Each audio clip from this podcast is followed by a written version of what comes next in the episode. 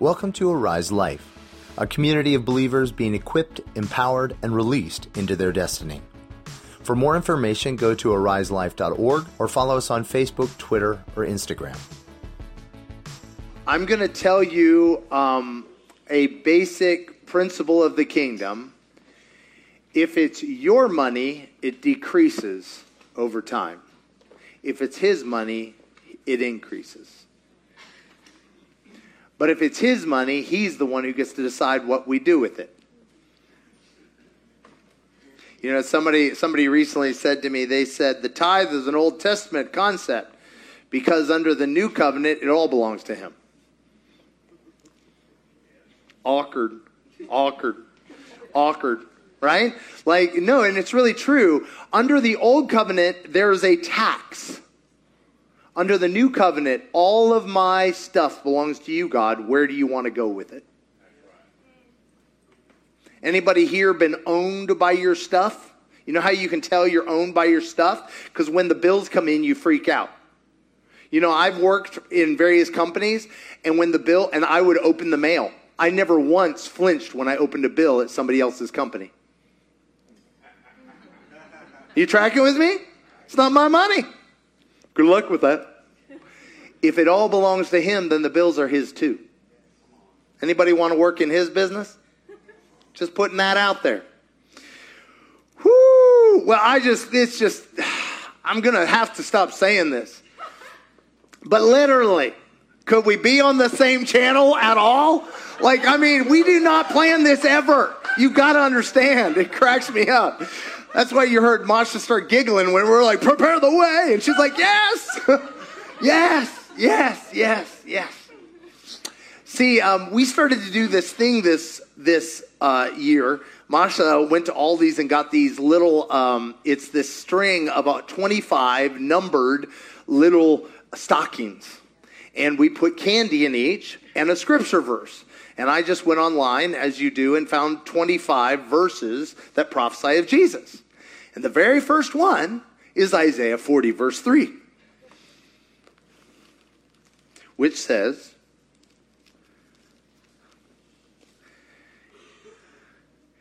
A voice of one calling in the wilderness, prepare the way of the Lord. Make straight in the desert a highway for our God. Every valley shall be raised up, every mountain and hill made low. Sound familiar?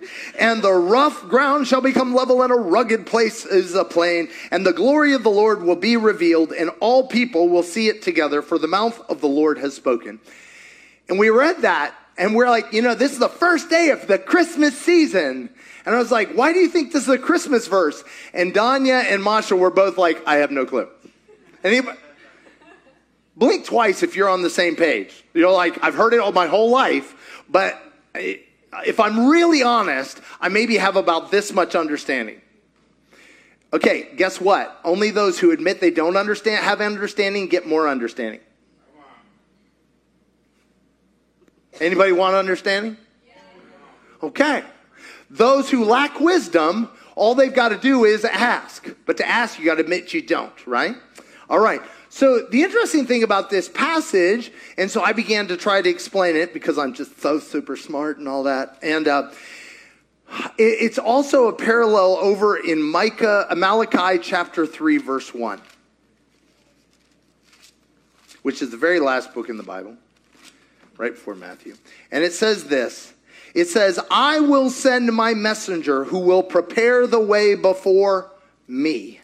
And then suddenly the Lord you are seeking will come to his temple. The messenger of the covenant whom you desire will come. Good. I'm glad it's cleared. We can go home. So here's the question is who is this messenger who's going to prepare the way of the Lord. Who is it? Well, I'm so glad because Jesus said about, and in fact, it was prophesied that John the Baptist, Jesus' cousin, would be the messenger who prepared the way for the Lord. Well, good, that clarifies things. So, how did John the Baptist prepare the way of the Lord? Masha said this. We are to prepare the way of the Lord in our lives for others to have an encounter with him. So, how did John the Baptist do this? Oh, good. Well, first of all, he went out and got himself a new suit made out of camel's hair. So we'll be offering those later. They have a little Arise logo and everything. Uh, it's a part of the latest merch. Um, and he also went on a very strict diet of honey and bugs. And who, who are my people? You're already signed up. You're like, it's a weight loss program, I promise you. I promise you, you will lose weight. Um, but anyway, so here he is, and he's just a wild man, but he does this thing. He goes out into the desert and he begins to preach and preach. Everybody got to repent. Y'all a bunch of heathens. Y'all messed up. Y'all got it, right? Good. So who are my people? You're like, I'll sign up for that, right? This is what he does. He prepares the way of the Lord. Doesn't look very much like Jesus, does it? So how did he do it? It's interesting. If you flip over to Luke chapter 7, that's where we're going to pick up the story. And we actually referenced this passage a couple weeks ago. So I'll make it easy. Basically, John, because of coming out against Herod, who's not a Jew, and talking to him about his marriage choices, he gets thrown in prison. Anybody here gotten off track and gotten into trouble because you got off track? Like you have a calling, but you get distracted. Am I the only one? Okay, good. Anyway, and he gets on, he starts worrying about somebody who's not even a Jew. Anyway, starts preaching about that. Nobody's like, by the way, nobody is confused that Herod marrying his brother's wife is not a good idea. Have you ever known that? Like people are like, I need to tell these un- unbelievers how messed up they are. They are not delusional. They know. I've never met a sinner who didn't know that they was messed up. They just didn't think they could do better. Stay with me. So what happens is John's out there, but he's now in prison. That's not how he saw the story going.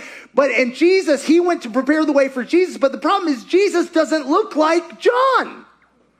John's like, I have paid the ultimate price for you to give you a leg up in the world, Jesus boy, and you're not doing it the way I would like it done. What kind of a Messiah did John expect? A politician.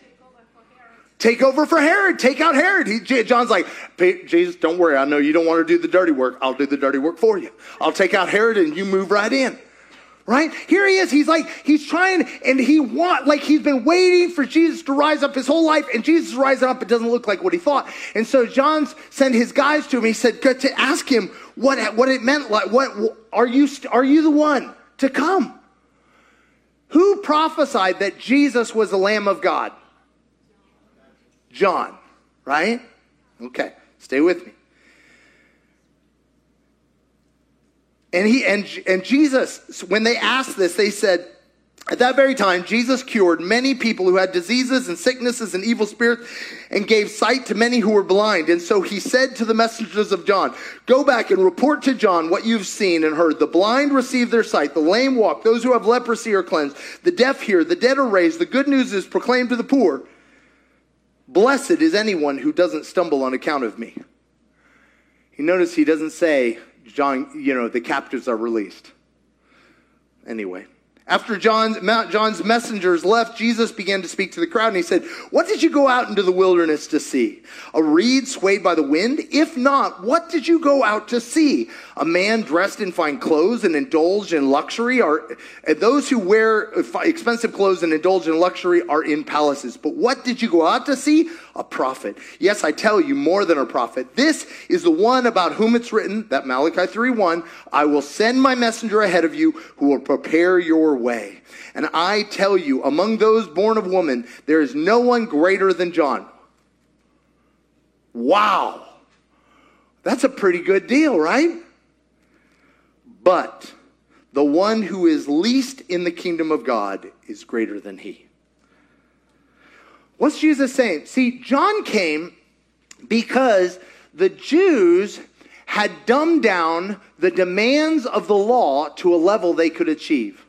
Anybody here, God gave you a vision for your life, and so you dumbed it down to a level you could achieve? Nobody? Yeah, yeah, all the time, right? Like, and because, so it, it literally says over in Malachi 3, it says this fascinating word. It says, the messenger of the covenant whom you desire will come. See, God gives us a desire, right? A desire in our heart. and he gives us a desire, right? And, and so he calls us to something greater. And who here gets tired of waiting and tries to make it happen in your own time frame?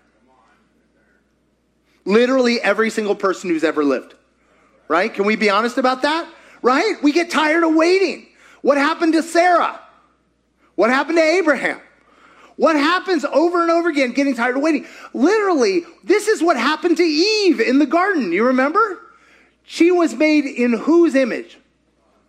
She was made like God. But when the enemy came, he said, If you'll eat this, you'll become like God. Why is she confused that if he says, God says, you're like me, but the enemy says, if you eat this, you'll become like me? Why is she tricked into actually eating the fruit? What do you think?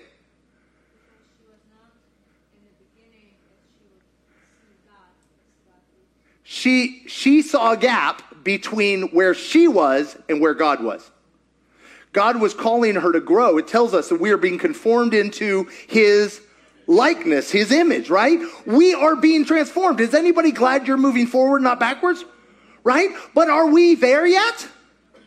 No. It says we share in the divine nature. Does anybody like like got that nature on on like you're really walking in it fully? I'm looking for the glow right? No, none of us. She was like God, but she was not yet like God. Does that make sense? She, and so there was this gap. So she was tempted by the very promise of God. Okay, who here has been tempted by a desire God gave you? Well, why would God give me a desire if he doesn't want to fulfill it? Anybody else said that?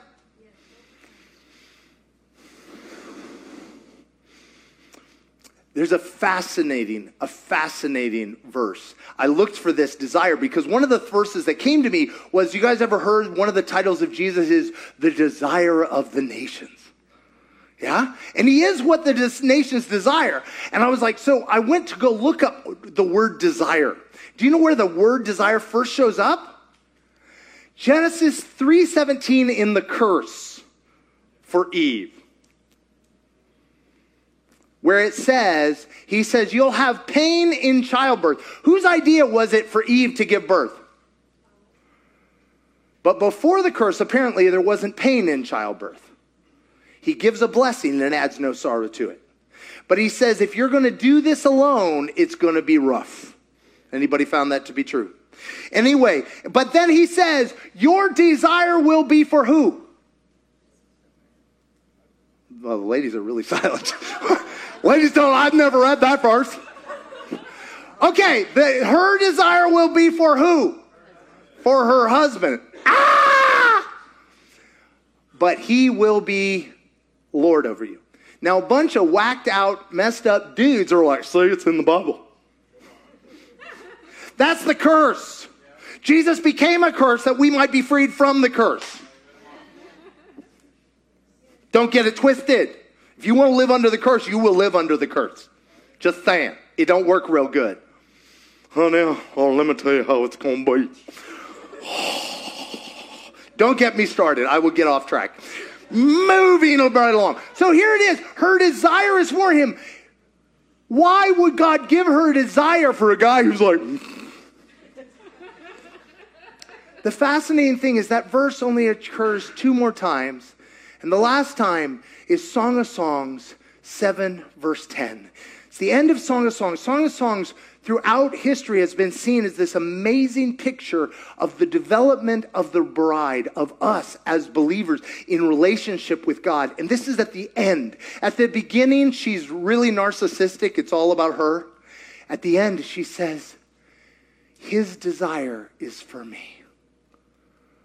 See, the God gave her a desire for her husband, not so it'd be like, forget you, but because that's the way he always intended it for it to be reciprocated. God gave us a desire for him because it's reciprocated. He gives us a desire because he wants to fulfill it. Swinging back. Where's what is John preaching? He's preaching the law. Where did the law come from? You guys remember? God invited the people out of Israel, out of slavery, and he said, I want to be your God. Come up here with me on this mountain. and they said, you are scary. We just want the goods. We don't want relationship with you. And instead of 10 commandments, they got 613 because they're like we want we want the thing you've promised. We want the desire you've put in for us for the life you called us to live but we want to do it on our own in our own way in our own time. And that worked out great. No? Right? It didn't. And so over and over again you see them trying to figure out ways that they can actually fulfill the law right so they couldn't fulfill the law with 613, so they made it up to 2,000 just to try to keep, a, keep from screwing up. And, and they were crying and trying and trying. Anybody known anybody self-righteous? Aren't they fun to be with? Um, and, and in fact, Jesus said to them, He said, So John is preaching, so, but they've dumbed the law down to something they can do. And in the process, they've become, they're not, they're not what God intended. They've dumbed the law down to what they can do. And John is there to tell them, by the way, you're not keeping the law anyway. He came to prepare the way to re up their desire for righteousness, for right living, the way we were intended. Not to torment them. God doesn't give us desire to torment us, but Jesus says this those who hunger and thirst for righteousness will what? Be filled. Now, my friends, English people, what does be filled? What kind of verb is that? There, eh, okay, I'll, I'll tell you, passive. Be filled. That means you are not filled by yourself, you are filled by another. Your hunger for righteousness is not self fulfilled, but others fulfilled, God fulfilled. So he says, hunger and don't fill yourself, and I will fill you. I give you a desire not to torment you with the desire, but actually to call you out to receive it from me in due time. Another way he says this humble yourself under the mighty hand of God, and what? In due time, you will be lifted up. Be lifted, passive, not me. Who here has not waited for due time and gave yourself a leg up? How did that work? Not good, right? God doesn't give us a desire to torment us, but to prepare us to receive the thing He's promised. All right, you asked for it. So, what are some of the deepest desires that we have? Yeah. Be perfect. What else? That's good.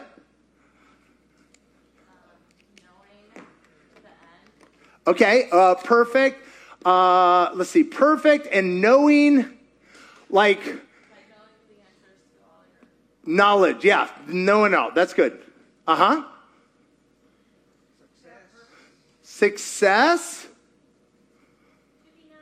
To be known. I heard something else. Purpose. Peace. Acceptance. Love. Identity. Who am I?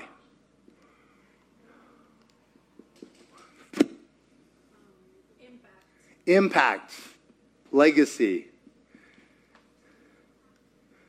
Any others? Or you guys don't have many desires? Connection, uh, God's will. Okay, I'm gonna get I'm gonna get on this one. Can I tell you the number one reason why I want to know God's will 9% of, 90% of the time? Can you guess? It Doesn't have anything to do with God. Why do I want to know God's will? Because I don't want to fail. it's not like, oh Lord, I just want your will because I've tried mine and it really stinks. Right? Right? I just don't want to mess up. Right? Okay. Well, you guys haven't gone there, but I'll get there. I'll get there for you knowing, being known, acceptance, love, who am I, connection. All I want deep human connection and relationship, right? That's what I want.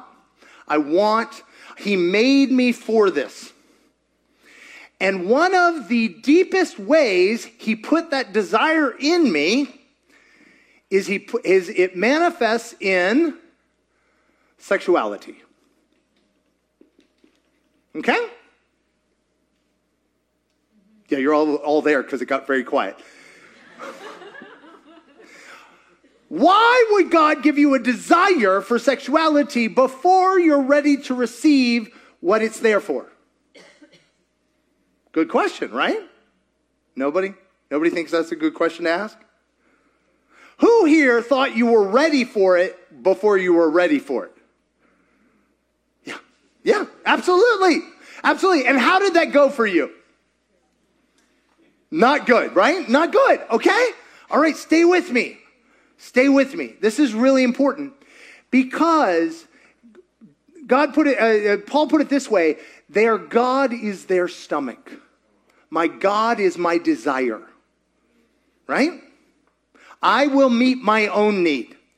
Now, the reality is, who here found you pursued some form of sexuality and found it did not bring you love?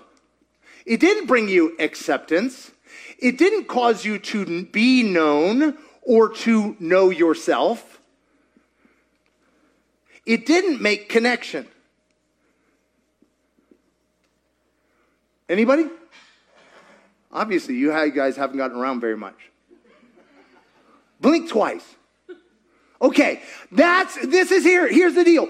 God uh, get created it for a means of which these things happen. But when I do it on my own terms, in my own way, by my own determination of what I think I want and how I think I want it, it will always end up devouring me and destroying me.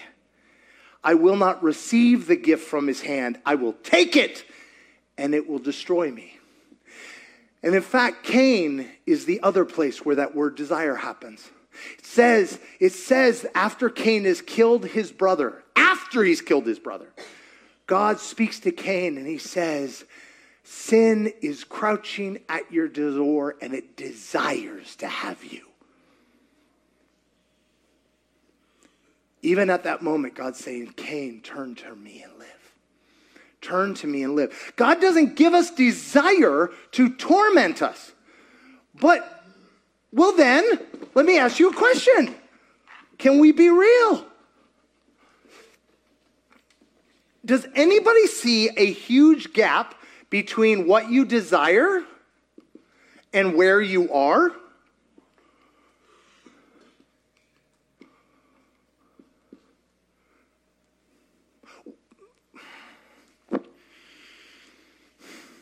I know I'm getting really personal, so I'm trying to stay out of the weeds.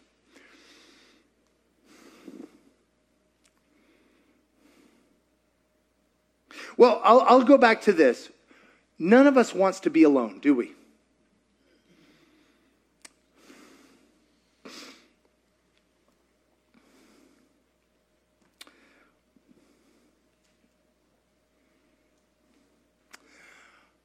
We are all made for, somebody said it, acceptance, right? So if I want to be accepted by you, what am I going to do? Just me, not you. I'm going to do what you think I want, right? To please, perform. Now, are any of these things actually me? So, what you will be accepting is what? A fake version of me. You won't be accepting me. So, I'm striving for, acceptance, but by my very attempt to get acceptance, I will actually deny myself being accepted.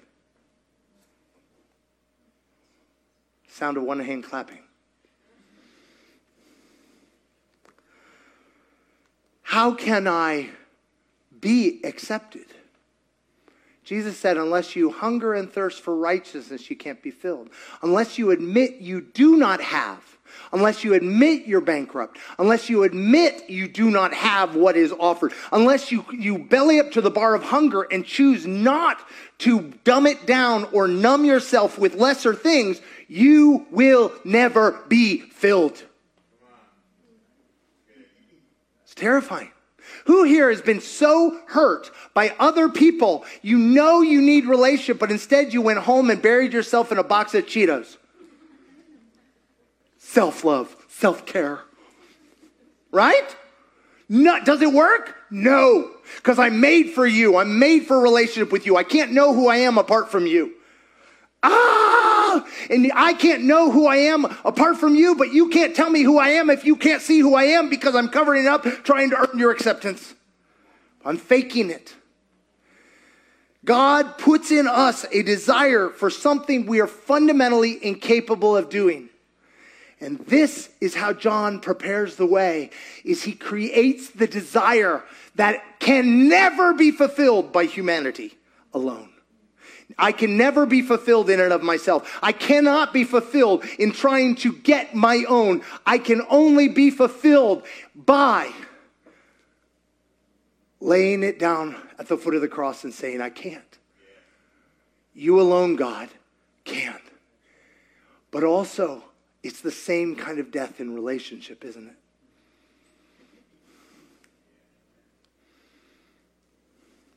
See, God did not give us desire to torment us, but to call us beyond where we could ever go ourselves. But what happens when we choose to take matters in our own hands? Hmm? Mess. Mess. Yes, mess. Mess. A lot of times, big M, right? Big M, right? Mess.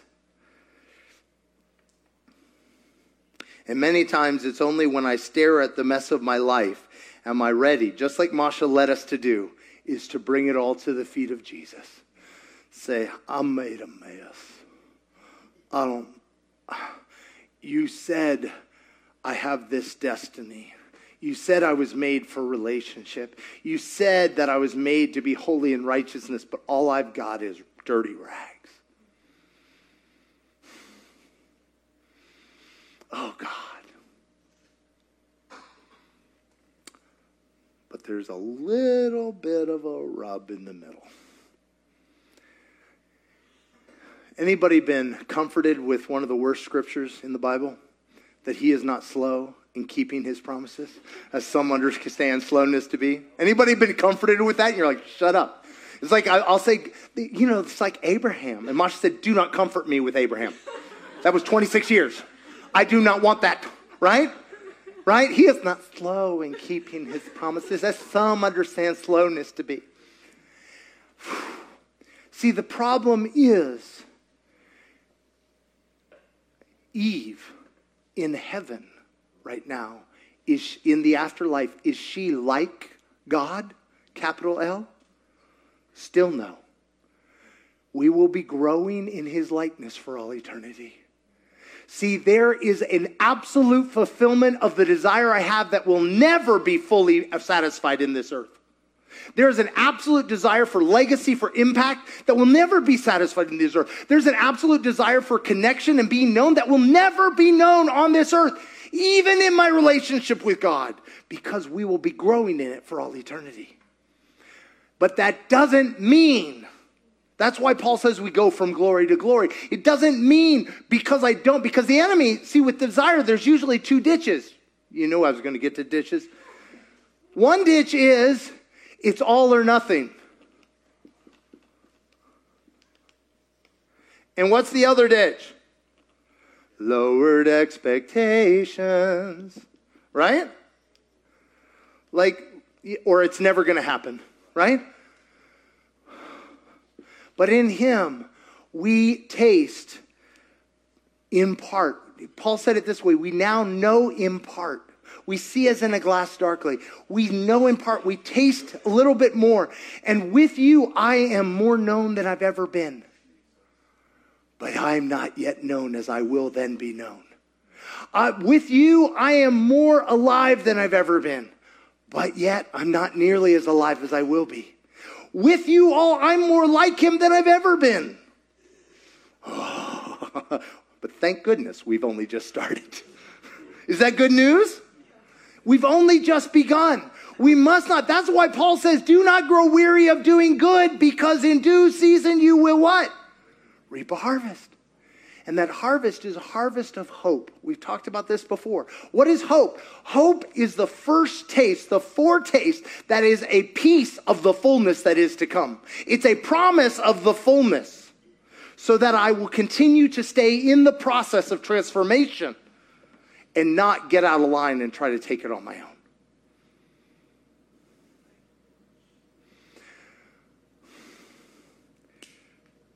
God has put desires in you and I, but the enemy likes to flip it around and make him the one who delivers the things we want. Anybody been in that place?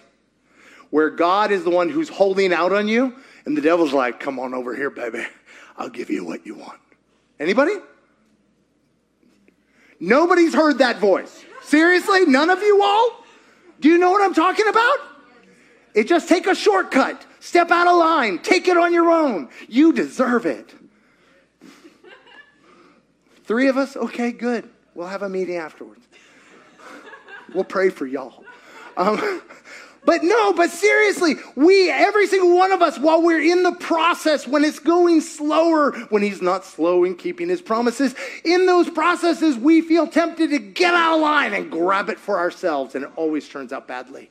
But as I stay in the process, feeding myself from the hope that I have, the first fruits of what he's given. As I begin to taste the first fruits of righteousness, the first fruits of relationship, the first fruits of being known, guess what? I continue in the process and I keep going. But do you know what the problem is? The process is messy. God, I brought you my mess to get out of mess. Anybody found that relationships are messy? Everything God wants to do is in the context of union with each other and union with Him. Anybody here tried to do the Christian life on your own? Good luck. You don't, there's no need for the fruit of the Spirit in the, in the, in, if you're all by yourself, is there? I give myself patience all the time. I'm infinitely patient with myself. No. But we're called to this messy, vulnerable life going from glory to glory, where we're vulnerable with our hungers, with our desires, but we're also not telling our desires what they are or who we are. Let me give you an example. Give you a great example. Uh, I heard this. A uh, one one guy was saying um, he went to his dad and he said, "You know, I think I'm gay." And his dad said, "Why?" He said, "Well, because I tried it." He said, "And so?" And I liked it. He said, "So?" He said, he said, Son, that doesn't mean anything. Just wait till you experience the fullness of what God has for you with your wife. Then you'll know what I'm talking about. Many of us, we think our desires that the enemy has allowed us to pervert through us taking in our own or through our brokenness or through our pain, that our desires tell us who we are. But when we lay our desires at the foot of the cross, say, I can't do this. I know I'm made to be known. I know I'm made for relationship. I know I'm made for impact. But every time I try to do it on my own, it destroys me and destroys everybody around me. Forgive me, Lord. I lay it at the foot of the cross. I am not going to lift a finger. I surrender to you, God. You in due season meet these needs according to your riches and glory. And I will walk in moment by moment obedience with you. But again, John prepared the way by actually fanning the flames of people's desire for who they were made to be. But only God can meet that need. So, my question for each of us is what is the desire of your heart? If you had to be to put to put words to it. Don't yell it out. What is the desire of your heart?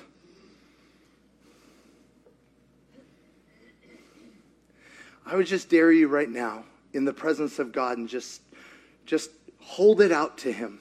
Say, God, if you're able to say, God, I've tried to meet my own needs. I, have tried to be my own God. I've tried to figure it out for myself, and it hasn't worked. I don't even, I can't, I can't even say I understand what I need and what I want. I lay all of that down at the foot of the cross. You, God, are my one desire. And I surrender to you, God. I believe you gave me these desires because you want to fulfill them, not to torment me. But I trust you in due season, you will allow me to receive what you've promised. The final piece that I want to do, say is this. Every single one of us, anybody here, you, you tried to get something in your own strength, and then years later, when it was brought to you, you realized why you shouldn't have had it earlier? Why, why, let me ask you this. Why, if I think I'm ready to receive what I want, why might I not be ready? Don't know what you don't know? Don't have the maturity? Anybody here you you would misuse it? Any my my young man, anybody got a car and misused it? right? No, we don't know what we don't know. And part of that is that surrender God, I don't know. I am not my own God, and my stomach is not my God. You are my God. And I trust you that you desire, gave me this desire for good things to fulfill those desires not to torment me, and that in due season you will prepare me to receive the gift of what I desire.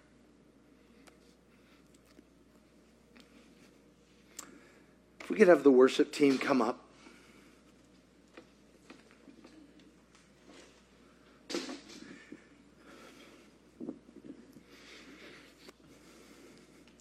Israel was longing for a, a Messiah who would come in might. And how did their Messiah come?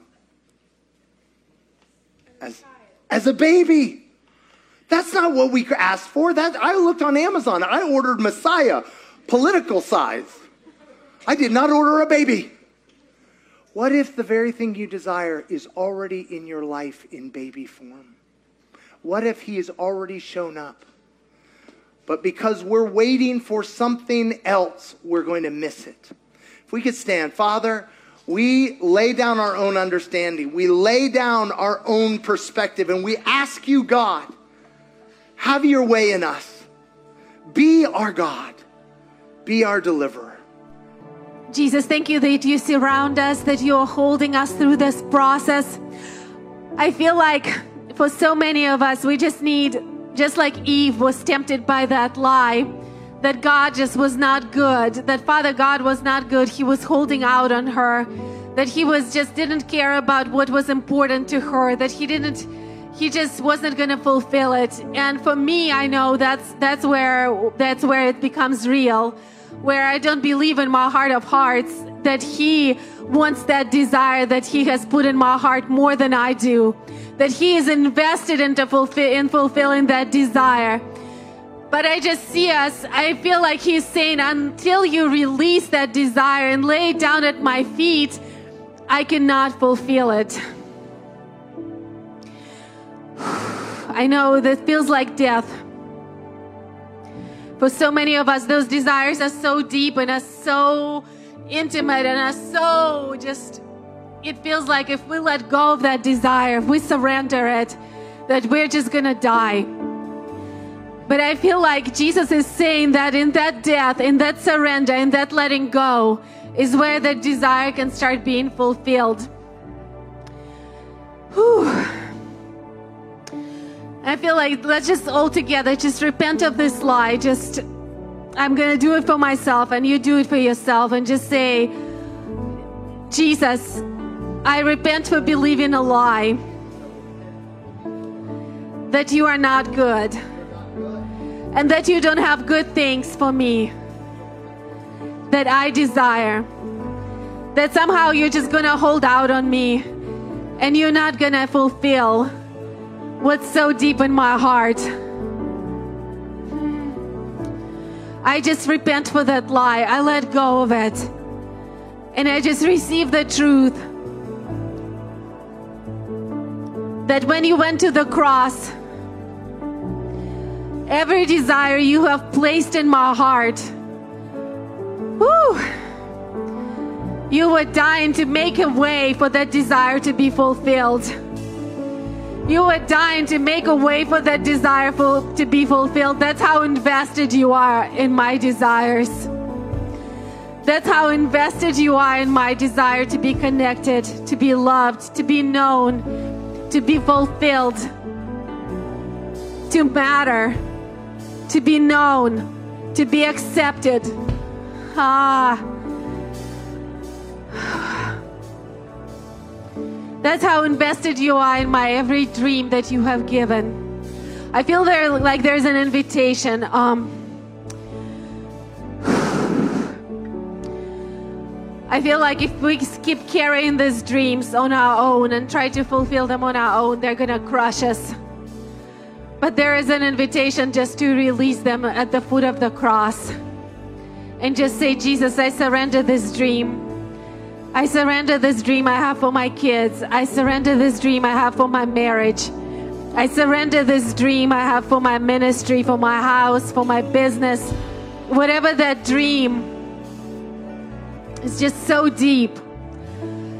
Whew. I feel like this altar is open. I feel like there needs to be a physical step to come and just like lay it down and just say, Jesus, I just let go right now. I let go right now. I'm not going to carry this thing anymore because it's crushing me. I'm not going to try to do this on my own. I'm not going to try to fulfill this on my own. I repent, I let go. I feel like there's many of us here this morning and we just need to let go so we can start receiving.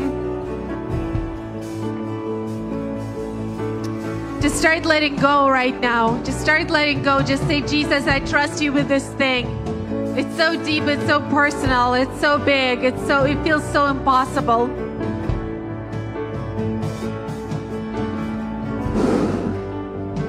Despair is the gateway of the gospel. When we feel despair, it's a sign that it, our own ability is done, is dying. Embrace the despair. Lean into the cross. This is what he meant when he said, Take up your cross and follow me. It's that despair in my own ability to meet my own needs, my own ability to fulfill my own desires, to fulfill my own dreams.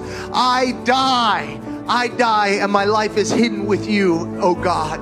Oh God, I embrace the despair that leads to hope. The valley of Achor, the valley of destruction, is a door of hope. A door of hope. Lean into the destruction, lean into the despair, walk into it and lay it at the foot of the cross and say, Not my will, but yours be done. Not my way, but yours, oh God. Have your way. Whew. I just see people as a prophetic act just coming and lying down over here, just as just to lay down. Like lay down your whole thing, lay down your whole thing, lay down your whole thing.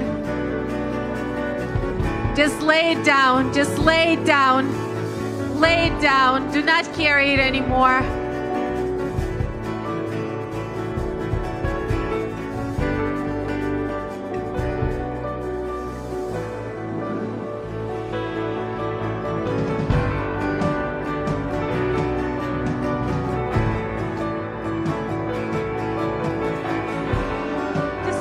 Pouring your heart out to Him. Just pour out your heart, pour out the things that matter. He is good. He is good. He is a good, good Father that what matters to you matters to Him. Just like what matters to your kid matters to you. But He is even better Father than we are mothers and fathers. He is so, so good.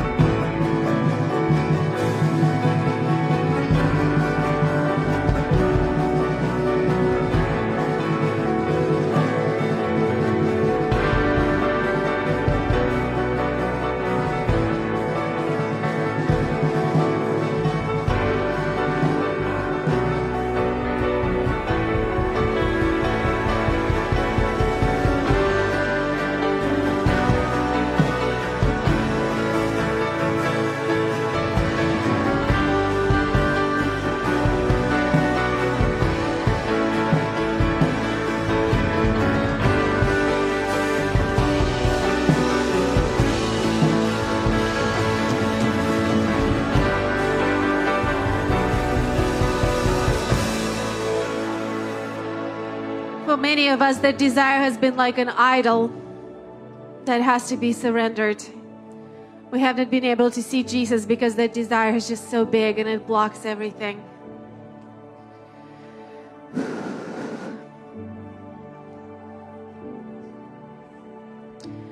Jesus, we surrender. I surrender. I let go.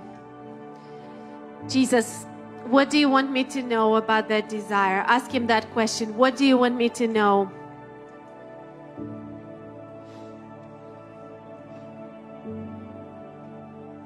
What do you want me to know? And then ask him, Jesus, what do you want me to do to prepare to receive? Just a small step. He surrounds us in every small step. Every small step.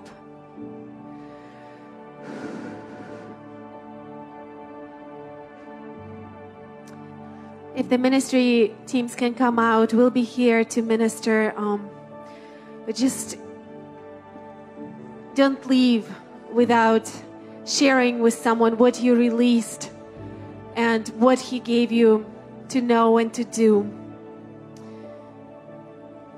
I feel like it's a turning point for so many of us. That that band of despair has catapulted you into hope. That as, it's, as despair is breaking, that that rope is breaking, it's catapulting you into hope. In Jesus' name.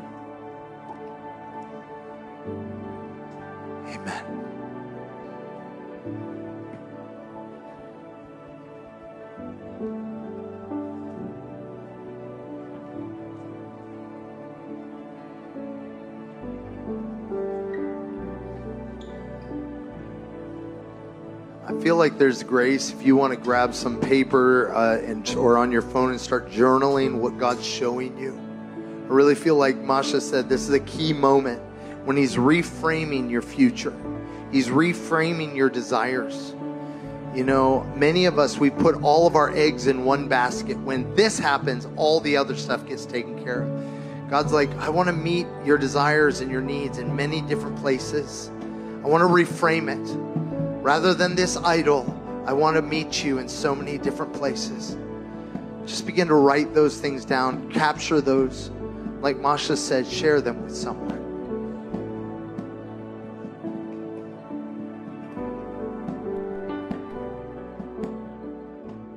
For more information, go to ariselife.org or follow us on Facebook, Twitter, or Instagram.